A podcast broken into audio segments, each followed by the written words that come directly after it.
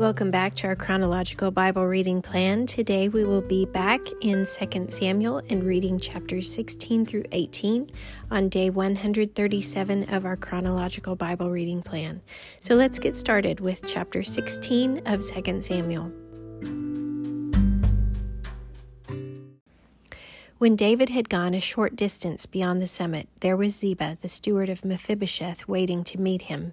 He had a string of donkeys saddled and loaded with two hundred loaves of bread, a hundred cakes of raisins, a hundred cakes of figs, and a skin of wine. The king asked Ziba, Why have you brought these? Ziba answered, The donkeys are for the king's household to ride on, the bread and fruit are for the men to eat, and the wine is to refresh those who become exhausted in the desert. The king then asked, Where is your master's grandson? Ziba said to him, he is staying in Jerusalem because he thinks, Today the house of Israel will give me back my grandfather's kingdom. Then the king said to Ziba, All that belonged to Mephibosheth is now yours. I humbly bow, Ziba said. May I find favor in your eyes, my lord the king. As King David approached Bahurim, a man from the same clan as Saul's family came out from there. His name was Shimei, son of Gera, and he cursed as he came out. He pelted David and all the king's officials with stones, though all the troops in the special guard were on David's right and left. As he cursed, Shimei said, Get out, get out, you men of blood, you scoundrel. The Lord has repaid you for all the blood you shed in the household of Saul, in whose place you have reigned. The Lord has handed the kingdom over to your son Absalom. You have come to ruin because you are a man of blood. Then Abishai, son of Zeruiah, said to the king, Why should this dead dog curse my lord the king? Let me go over and cut off his head. But the king said, Why, what do you and I have in common, you sons of Zeruiah? If he is cursing because the Lord said to him, Curse David, who can ask, Why do you do this? David then said to Abishai and all his officials, My son, who is of my own flesh, is trying to take my life. How much more then this Benjamite? Leave him alone, let him curse, for the Lord has told him to. It may be that the Lord will see my distress and repay me with good for the cursing I am receiving today. So David and his men continued along the road, while Shimei was going along the hillside opposite him, cursing as he went, and throwing stones at him and showering him with dirt. The king and all the people with him arrived at their destination exhausted and there he refreshed himself. Meanwhile, Absalom and all the men of Israel came to Jerusalem, and Ahithophel was with him. Then Hushai the Archite, David's friend, went to Absalom and said to him, Long live the king, long live the king. Absalom asked Hushai, Is this the love you show your friend? Why didn't you go with your friend? Hushai said to Absalom, no, the one chosen by the Lord, by these people, and by all the men of Israel, his I will be, and I will remain with him. Furthermore, whom should I serve? Should I not serve the Son? Just as I served your father, so I will serve you. Absalom said to Ahithophel, Give us your advice. What should we do? Ahithophel answered, Lie with your father's concubines, whom he left to take care of the palace. Then all Israel will hear that you have made yourself a stench in your father's nostrils, and the hands of everyone with you will be strengthened. So they pitched a tent for Absalom on the roof, and he lay with his father's concubines in the sight of all Israel. Now in those days the advice Ahithophel gave was like that of one who inquires of God. That was how both David and Absalom regarded all of Ahithophel's advice. Ahithophel said to Absalom, I would choose twelve thousand men and set out tonight in pursuit of David. I would attack him while he is weary and weak. I would strike him with terror, and then all the people with him will flee. I would strike down only the king and bring all the people back to you. The death of the man you seek will mean the return of all. All the people will be unharmed. This plan seemed good to Absalom and to all the elders of Israel. But Absalom said, Summon also Hushai the Archite, so we can hear what he has to say. When Hushai came to him, Absalom said, Ahithophel has given this advice. Should we do what he says? If not, give us your opinion. Hushai replied to Absalom, The advice Ahithophel has given you is not good this time. You know your father and his men. They are fighters, and as fierce as a wild bear robbed of her cubs. Besides, your father is an experienced fighter. He will not spend the night with his troops. Even now, he is hidden in a cave or some other place. If he should attack your troops first, whoever hears about it will say, There has been a slaughter among the troops who follow Absalom. Then even the bravest soldier, whose heart is like the heart of a lion, will melt with fear, for all Israel knows that your father is a fighter and that those with him are brave.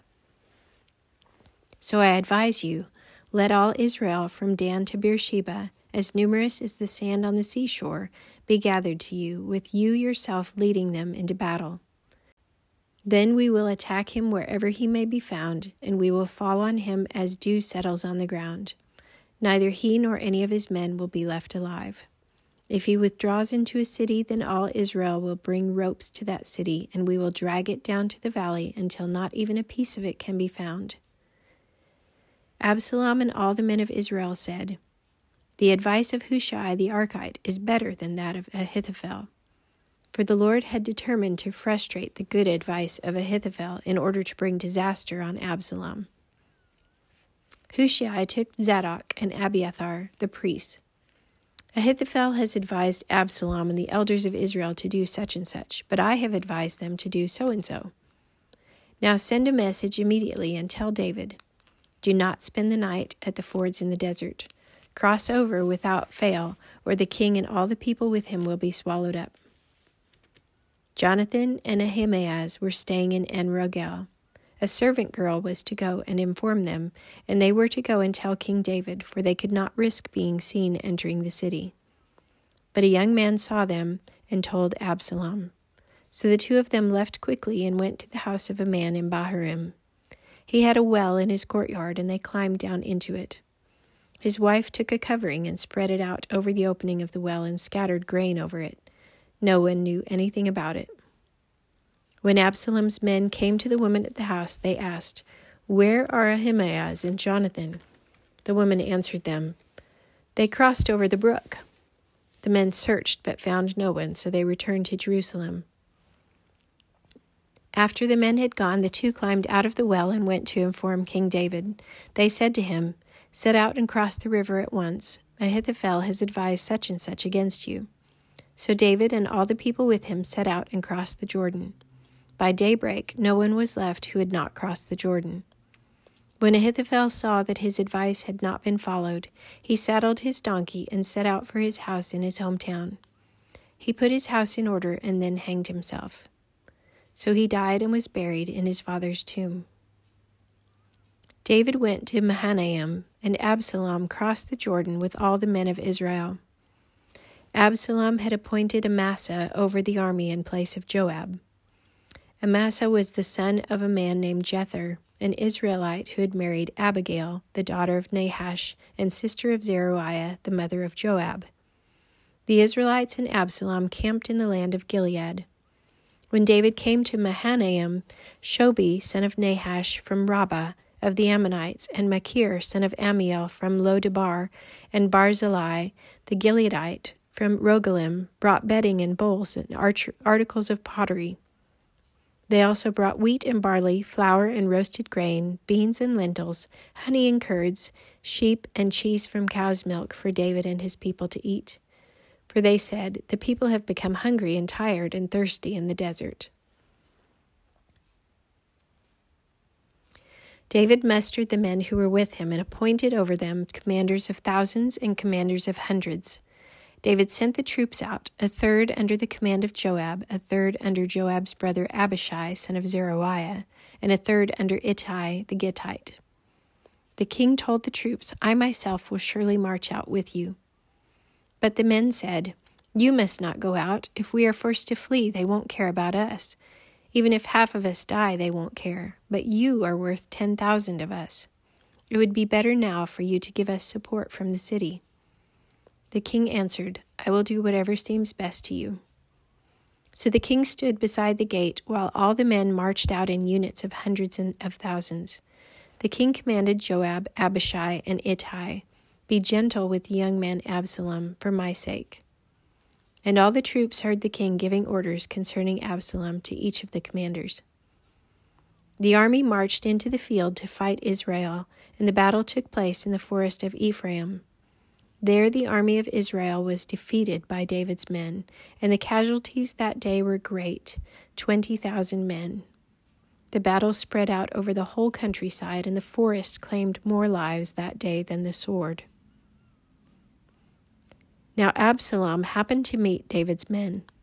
He was riding his mule, and as the mule went under the thick branches of a large oak, Absalom's head got caught in the tree.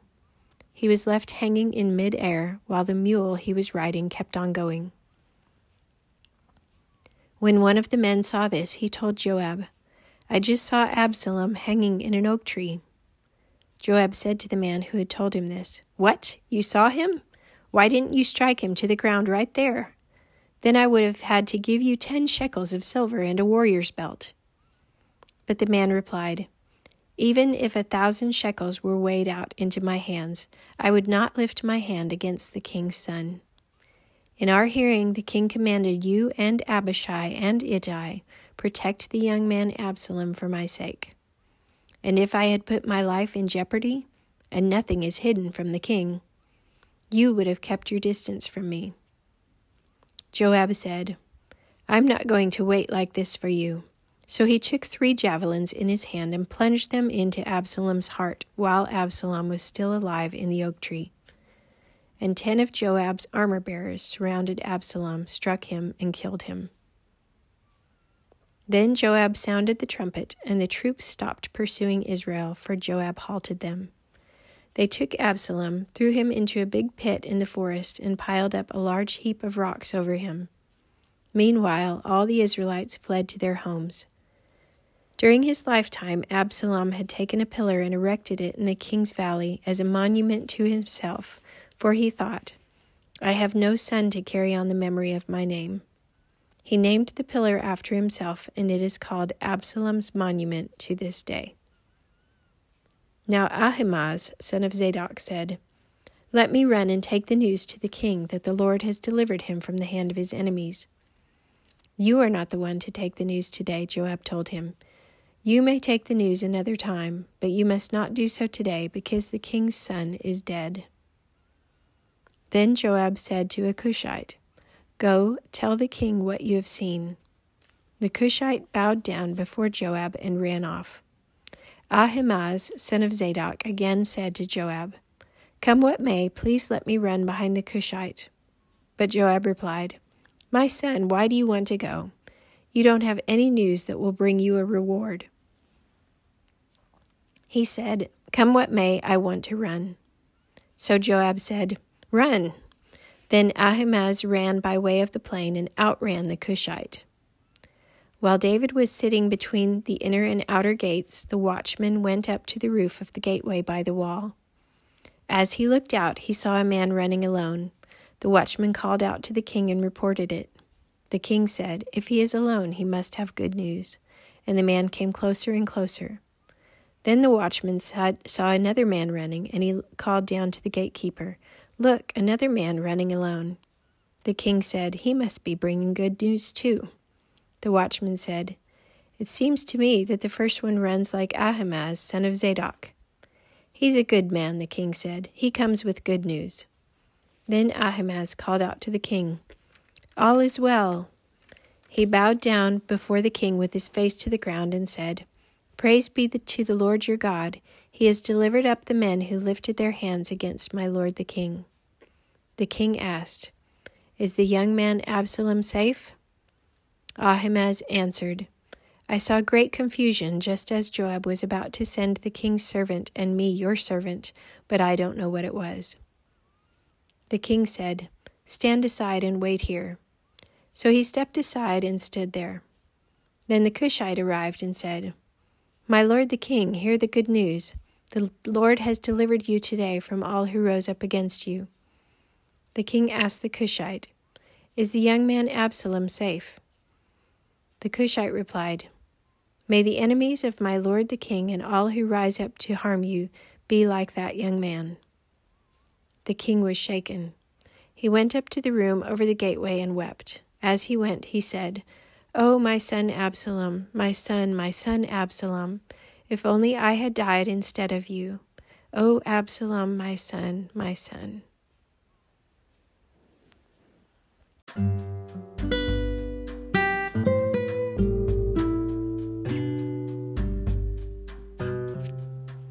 Well, the words that we just read yesterday in Psalm 55 really come to life with this passage of David crying out for his son Absalom, and to think back to where it says in Psalm 55 David says, My heart is in anguish within me, the terrors of death assail me. And then a little bit later it says, If an enemy were insulting me, I could endure it. If a foe were raising himself against me, I could hide from him. But it is you, a man like myself my companion, my close friend, with whom I once enjoyed sweet fellowship as we walked with the throng at the house of God. So it's great sadness here. David and his son, and his son dying in such a harsh way. Well, I pray anyway that this will be a blessing to you to have understanding of this passage and to know that, that God has intentions of displaying His will and His purposes throughout all of these things. So I pray that it will be a blessing in your life today. Thanks for listening.